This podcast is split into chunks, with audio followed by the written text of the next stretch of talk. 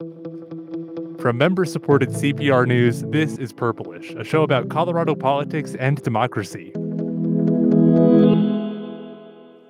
I'm Andrew Kenney, here with my colleague Bente Birkeland. Hey, Andy. Hello. So, I think people who pay at least a little bit of attention to the state legislature could name some of the biggest topics in Colorado politics. So, Mhm. you know, we've been talking about them for months stuff like transportation, climate change, things that a lot of people care at least, what, somewhat about. Yeah, I, I, I would expect so, yes. Maybe, we hope. But there is actually a whole other side of the legislature, I would say, you know, like tons and tons of bills that ultimately could actually directly affect your life, just maybe not in such an attention grabbing way. There's so many bills during a session, and a lot of them actually do make it through the legislative process. And I think it's interesting because bills in Colorado, even if they don't ultimately pass, will get a hearing and an up or down vote. That's a requirement. So it's Hmm. different than what we see at the federal level, where it's sometimes a big deal if a bill even gets one committee hearing. Obviously, those certain topics that grab a lot of attention and take plenty of energy, but still so many other issues that are pretty impactful to everyday people. And I've found that just fascinating to watch all those secondary bills, you might call them, uh, in these first two sessions that I've covered. So whether they change how you get takeout food or beer, or maybe your next hike in the woods, I figured that in this episode we could kind of dig in a bit to some of those other topics. You kind of have a, a mechanism to track all these bills, right? Yeah, I have a spreadsheet for everything, Bente. You know this. My bill tracker has more than 400 proposals in it currently that are all making their way through the legislature. Some of them are already passed through, some of them have been rejected. Mm-hmm. Out of those 400, I've tagged more than 100 that I'm personally interested in in some way or that just stuck out to me. Wow. Yeah. There's a lot. and we've probably written about, you know, 10 of them at most. So Well, I think a little more than that, but I mean, it's it's hard to get to everything that you want to. it really is. We wish we could. So let's let's just go through some of the ones that that have stuck out in some way. Uh, I mentioned hiking in the woods. There's a bill that would kind of get the state more involved in supporting search and rescue and developing search and rescue programs. And then there's one that would it's um delivery for alcohol and beer and that that was kind of in response to the pandemic.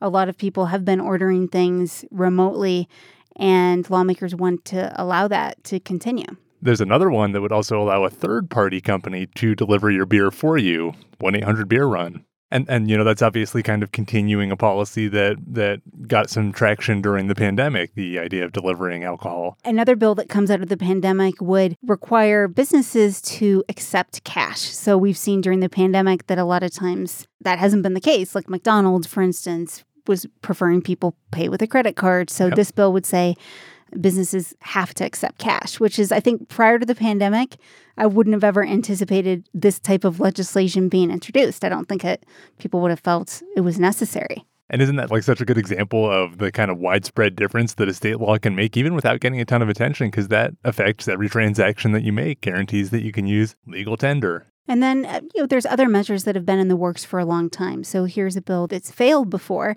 Um, it's actually headed to the governor now. And what it would do is eliminate the statute of limitations in civil cases for sexual assault. And so this bill passed overwhelmingly. Um, Republican Representative Matt Soper is one of the main sponsors. This is 30 years in the making to be able to give victims of rape and sexual assault the opportunity to make their day in court when they're ready to tell their story. So previously in civil cases, there was you had six years for childhood rape and sexual assault to file a civil case. Another bill that's that's moving through the legislature right now that's more controversial um, would add gender identity and gender expression to the state's anti-discrimination laws. So right now, uh, you know, sexual orientation is part of that, but not gender identity and gender ex- expression. And so we heard some kind of passionate uh, remarks on the House floor.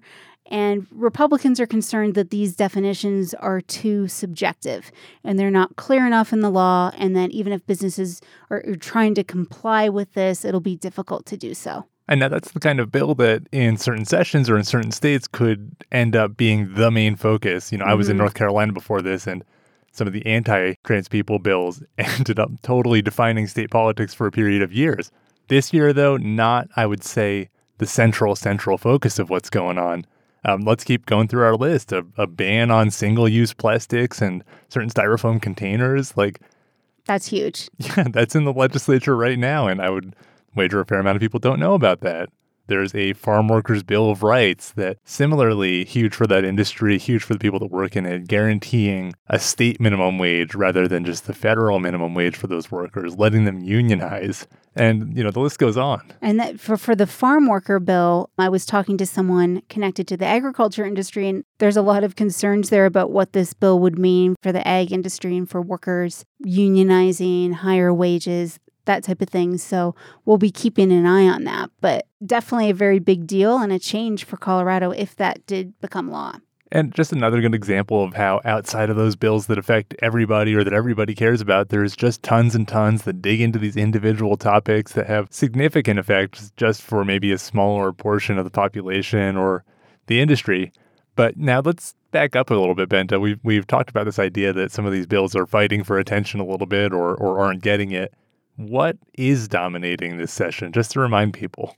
obviously we're still in the pandemic and coming out of the pandemic. So going into this session, we heard from Republicans, from Democrats, from the governor that recovering from the pandemic, economic recovery, stimulus money would be a big focus of the session. I, I think that's the case, but they still haven't decided exactly how to spend that money. And hmm. that's something we'll be seeing in the next few weeks. Passing a state budget, there's a state stimulus, there's the federal money coming into Colorado, and there's some discretion there on how that money will be spent. And then also big issues that, that lawmakers want to tackle around transportation, gun policy, climate change, public option for healthcare. Um, some of those have started to be introduced, but they haven't had their hearings, and, and some haven't been introduced yet. Yeah, and we're coming up on close to maybe halfway done with this session. Um, I'm curious, though, you've covered this longer than me, Bente. How does this compare to previous sessions? It feels to me like just a ton of big stuff and a ton of medium stuff and a ton of small stuff. Is this normal? I think in some ways, yes. A, a lot of the heavier, bigger, more complicated things take time. Even though every bill gets a public hearing, a lot of the work happens behind the scenes when people are trying to negotiate what the details are going to be for when they introduce a bill. And so, Democratic Senate Majority Leader Steve Fenberg, you know, noted that there's a lot of work people have been doing for the last few months, and it's about to come to fruition. It'll be heavy. It'll be maybe long floor work and big debates, but you know, I that's the work we do. It's not that different, really, if you think about it from every other session. Every session, something comes up. I suspect the tragedy in Boulder isn't going to be the only thing that comes up that we want to urgently address. But this past year has been a roller coaster already, and um, we're we're clearly also dealing with the pandemic and and the economic recovery. So that tragedy he's referring to in Boulder, of course, the uh, the mass murder, the mass shooting of ten people in a grocery store. Bente, we were talking earlier about how some of these potentially controversial bills, um, like on gender, for example, hadn't taken over the whole session. Do you think that something like a gun bill that they could introduce in response to the Boulder shooting, a potential assault weapons ban, does that have the potential to derail some of these smaller and medium sized bills? Absolutely, yes. I mean, that's a contentious topic. People have very strong feelings. I covered the legislature in 2013 when Democrats passed a high capacity magazine ban and universal background checks. And that was probably the most intense thing I've ever covered mm. from a, a, pushback perspective. Yet they did eventually become a law. Uh, two lawmakers were recalled from office, and then Democrats lost the state Senate. But during that debate at the Capitol, I mean, it was people circling the building in vehicles with horns blaring, you know, dawn till dusk. It was more crowded than I've ever seen that building. Uh, you know, we do already have some gun policies moving through the legislature right now. A measure to require safe storage of firearms, a measure to require reporting lost and stolen firearms. There's a bill being drafted that hasn't been introduced yet, but will require a three day waiting period after you purchase a firearm. And then in the works, potentially, are proposals that would let cities pass stricter gun laws than the state. And then a statewide assault weapons ban. I think Democrats in Boulder and Denver are aware that that's going to be a very tough lift politically, even though mm. Democrats are in charge of the legislature. I can think of already three or more Democrats that would not support a statewide ban. It's going to be tough, but a Democratic lawmaker said nothing's off the table. They're having Yeah. those discussions right now. And I, I recently talked to quite a few gun owners to get their take on where everything stands. And a lot of people are owners for a variety of reasons. it is just one step towards outlawing guns. And you could say, well, we'd never want to do that because you hear that, but I don't think that's the truth. I'm one of the good guys. But you want to make me a criminal because you want to take away a right that I hold dear because you're afraid. they could try to pass something on the state level in ignoring the western slope, but I think it'd be really hard even for the governor to do it right now. the one thing that would flip Colorado red is this. I think this will be that big. So imagine if that turns into cars circling the Capitol, honking horns, full out, you know, resistance to a bill. That would have pretty big implications for the rest of the agenda, right? I think Democrats are well aware of that, uh, people in leadership as well as Republicans. Um, I, I'd say the biggest thing I heard from people who be opposed to an assault style weapons ban across the state is they don't really feel it will be effective at all, and they don't think it would save lives. Supporters say yes, it would, and every little bit helps. So, a, big divide on that issue, although I think we may see people come together on mental health services. Everyone does seem to be on board with increasing mental health services and doing a better job there. But having said that, that's a complicated public policy discussion, you know, improving mental health care. There's so many facets to mental health systems and hospital beds and treatment, and it, it just goes on and on. So that I think that we'll see some agreement there, but what they actually get done, that's a lot to tackle as well to figure out next steps there. And how much time and energy do they have for it? How much of a dance is there? Any single lawmaker is allowed to introduce a certain number of bills. How much negotiating goes on within that caucus to decide, like, hey, we don't want you guys to talk about an assault weapons ban right now. We want more focus on this. Or is it just kind of a free for all within the parties? Hmm, that's a really good question. I, it's definitely not a free for all. I would say lawmakers are allowed to introduce five bills. And so anything beyond that limit, you have to get approval from leadership. That's Democratic leaders in each chamber. So there's tons of bills that people introduce beyond that five bill limit. But we're at that point in the session where you need to get approval for that. So I think you're exactly right. You know, people don't want to take a very tough vote that may be difficult for them politically. Maybe they don't personally support it. Maybe they have constituents, especially Yeah. Democrats in more conservative areas like Pueblo. There could be a lot of pushback. So, one thing is, are you going to put people through a tough vote if you don't think it'll ultimately pass? So, that's one discussion. Sometimes you don't know if it's really going to pass until you really do put it to a vote, though. So, hmm. there's a tons of negotiation, not just on the gun policy proposals, but so many other things as well. And they are going to run out of time eventually. I mean, the session will end by about mid June. And so I don't think anyone wants to go into an extra special session. We've already had a special session in December. They took a break because of COVID and they were in session last summer, which they're never in session in Yeah. the summer. So it's kind of felt like a year plus legislative session on and off. So I don't expect session to go beyond the 120 days.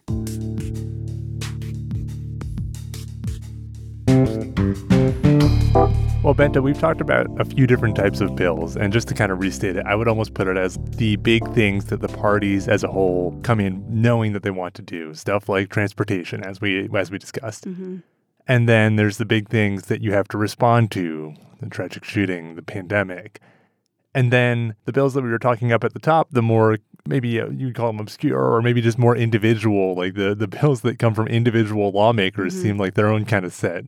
In your experience, where do lawmakers actually come up with these ideas about what they want to do?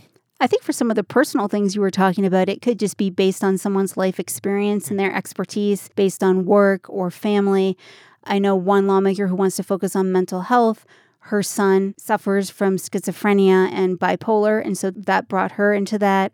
Um, we've got Representative Monica Duran. She's a, a Democrat, and she's um, dealt with domestic violence. Um, and so she's sponsored some of that legislation. And then for other other people, I think it's just things that are brought to them from constituents or certainly lobbyists and industries and people who back them when they're running for office. I know we've reported quite a bit on Kyle Mullica. He's an emergency room nurse. And that's definitely informed a lot of the legislation he's passing, as well as uh, we have a one medical doctor in the legislature, yeah. Yadira Caraveo. She's a pediatrician, mm-hmm. and so I, I think it's just like anything else. You know what you're personally interested in. I don't know if anything stood out to you from from a member. Well, you know, in general, what what's really struck me is that it's not just the two parties in there. It's a ton of ideas. It's a ton of individual people, all trying to get stuff done in a limited time. And then in terms of how ideas become bills, become laws, I've also noticed that there's a fair amount where an idea will just kind of propagate from a different state, you know, hmm. especially mm. for our Democrats and our progressives. If you see something come up in California and Washington state and maybe Maryland and somewhere in the Northeast on healthcare or housing, there's a good chance that some version of it will appear here. And then on the opposite end of the spectrum, I'm always kind of delighted by the bills that are clearly just like something that got stuck in somebody's craw. Just you know, their their individual passion quest. The the best example that comes to mind is Greg Brophy, the the former senator who was always on a quest to do away with daylight saving time. An unsuccessful quest, but yes, that was definitely For something now. he was passionate about with all these bills in the legislature at the same time and some getting more attention than others, one thing I think we'll be curious about is are some of these meant to fly under the radar a little bit? Obviously, not the daylight saving time, but do lawmakers ever try to disguise or hide what they're doing? I would say, yeah, it depends on the bill. Certainly, there's some that I would think the lobbyists and, and the interests don't necessarily want a lot of attention. Mm-hmm. They just feel like it will put more pressure on a lawmaker to vote against it. And sometimes that just happens naturally, not even because they're trying to do that. I would say bills in Colorado are required to be based on a single subject. So you can't have a bill that's, let's say, about a plastic ban, and then there's other things in there tied to a totally different topic. Yeah. So we see that in Congress at the federal level. So I think it's harder to like sneak things into an actual bill that are totally irrelevant but a lot of things happen before a bill is even introduced. And so, as a reporter, I'm always trying to kind of find out what those discussions are because that's where sometimes the decisions are made before it's even in the public process. But, you know, the net result, you're right, with the single subject rule and all the committee hearings is it is hard to completely sneak something through, I would think. Mm-hmm. But I do think that it is still possible to almost camouflage a bill, just in the sense that like there's so many things that are working on at once. There's a limited amount of attention the public's going to pay.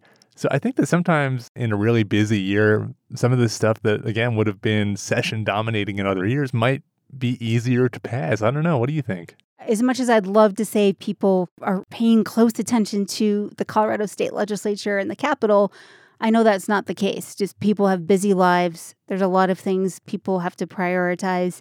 There's stuff at the federal level, other news. I mean, people have lives beyond following state government. So mm-hmm. it's tough to get people to pay attention. And then, yeah, even for me, I feel overwhelmed by how much is happening and how much I feel like I can't get to, but I want to get to because it is important. It is interesting. So I think there can be information overload, not just from the state legislature, but just from all facets of society in a way. Yeah, and I think that's where politics really meets policy. Is it seems like a lot of politics is the art of knowing what to talk about and when and how to make people pay attention. We should also mention that besides the the questions of all these bills competing for time and energy, Republicans who are in the minority right now, obviously, they also have some tools at their disposal, right, to actually slow things down if they want, and, and probably force Democrats to make some decisions about which bills to spend their time on. Yeah, absolutely right. I mean, the session does have an end date two years ago when Democrats were passing a controversial bill related to oil and gas regulations. Republicans and other people too felt like it was moving too quickly. And so Republicans requested that a bill be read out loud at length, which you're allowed to do. It's in the state constitution. They picked a bill that wasn't controversial, but it was an extremely long bill, and reading it out loud at length would have taken a full week. And so nothing else could have happened in the Senate chamber. In response, Democrats sent a, set up a bank of five computers to read it at high, high speed. anyway, there was a lawsuit. It just got resolved. The state Supreme Court ruled that the legislature could not use a bank of five computers to read a bill at high speeds like that.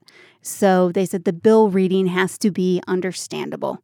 They didn't say exactly what lawmakers had to do. Does it have to be a person or could it still be a computer just at a much slower speed? We don't know. We may find out later this session because I think when time becomes an issue and it's towards the end of session, I think we could see Republicans use this tactic. So we've kind of covered the spectrum here from small bills to big bills, individual priorities to party platforms. And of course, we didn't touch on half of the 100 plus things that I am personally interested in at the legislature. Future stories for you to uh, report on, right? Going to give me anxiety thinking about all those. Um, of course, people can follow along for themselves as well on our website and at the state legislature's website. And we welcome those questions that you might have about. Uh, I don't know if there's a particular bill that you want to see covered more or a question about the process. Let us know. Meanwhile, we'll be getting ready for the second half of the session where again things are kind of expected to get faster and heavier and and just a little more chaotic.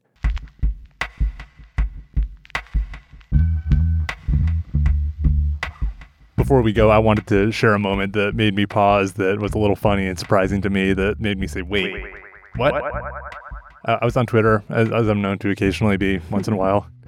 And this has happened to me several times. I, will see a post come across my feed that has all these elements that make me pay attention because I know it's about the state legislature. Okay. Inevitably, these posts end up being kind of nonsensical and I don't really understand them. Like, for example, Vicki Marble wants to defund Aspen because of progressive ideology. Like former state senator yeah. Vicki Marble. Def- what was it? She wants to what? She wants to defund Aspen. Huh. Or John Hickenlooper is secretly a liberal just like weird, just specific enough to make me pay attention. Weird enough that they don't make any sense in the end. Secretly a liberal. Huh, that's interesting. not a secret. So these were actually from something called Colorado Political Hot Takes Bot, which is a piece of software designed by Spencer Wilcox. He's a high schooler from Lakewood, chairman of the Colorado High School Democrats. And I asked him how he put it together, and he said that he started by putting in some of the most known names in Colorado state politics, you know, the governor and the legislative leaders, and then kind of kept adding more and more different people and different kind of sentence structures and things that the bot could be tweeting about. And then I added some more uh, unique ones that more people in the Colorado political sphere would know, like Lorena Garcia. And then as it sort of went on, other people involved Colorado politics actually suggested random prompts for me. And what he's doing is he's plugging these in. It's not like a highly advanced AI or something. He said it's basically Mad Libs where he sets up a sentence structure like Democrats need to do so and so to win this district and it just plugs the name in. Oh, okay. By now this thing's made about 5,000 tweets. I think it goes once an hour.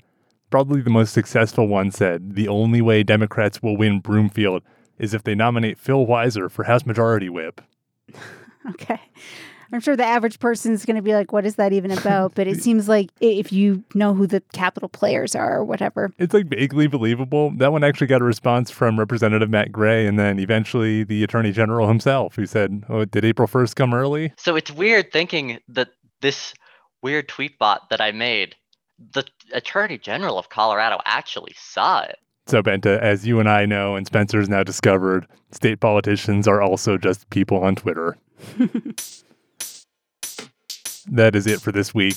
Purplish is a production of member supported Colorado Public Radio. Learn about becoming a member and join today at CPR.org. I'm Andrew Kenney, here with my colleague Bente Birkeland.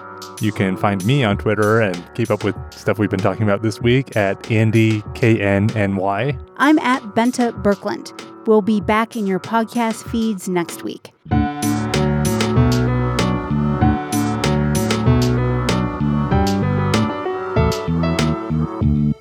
This is Purplish from CPR News.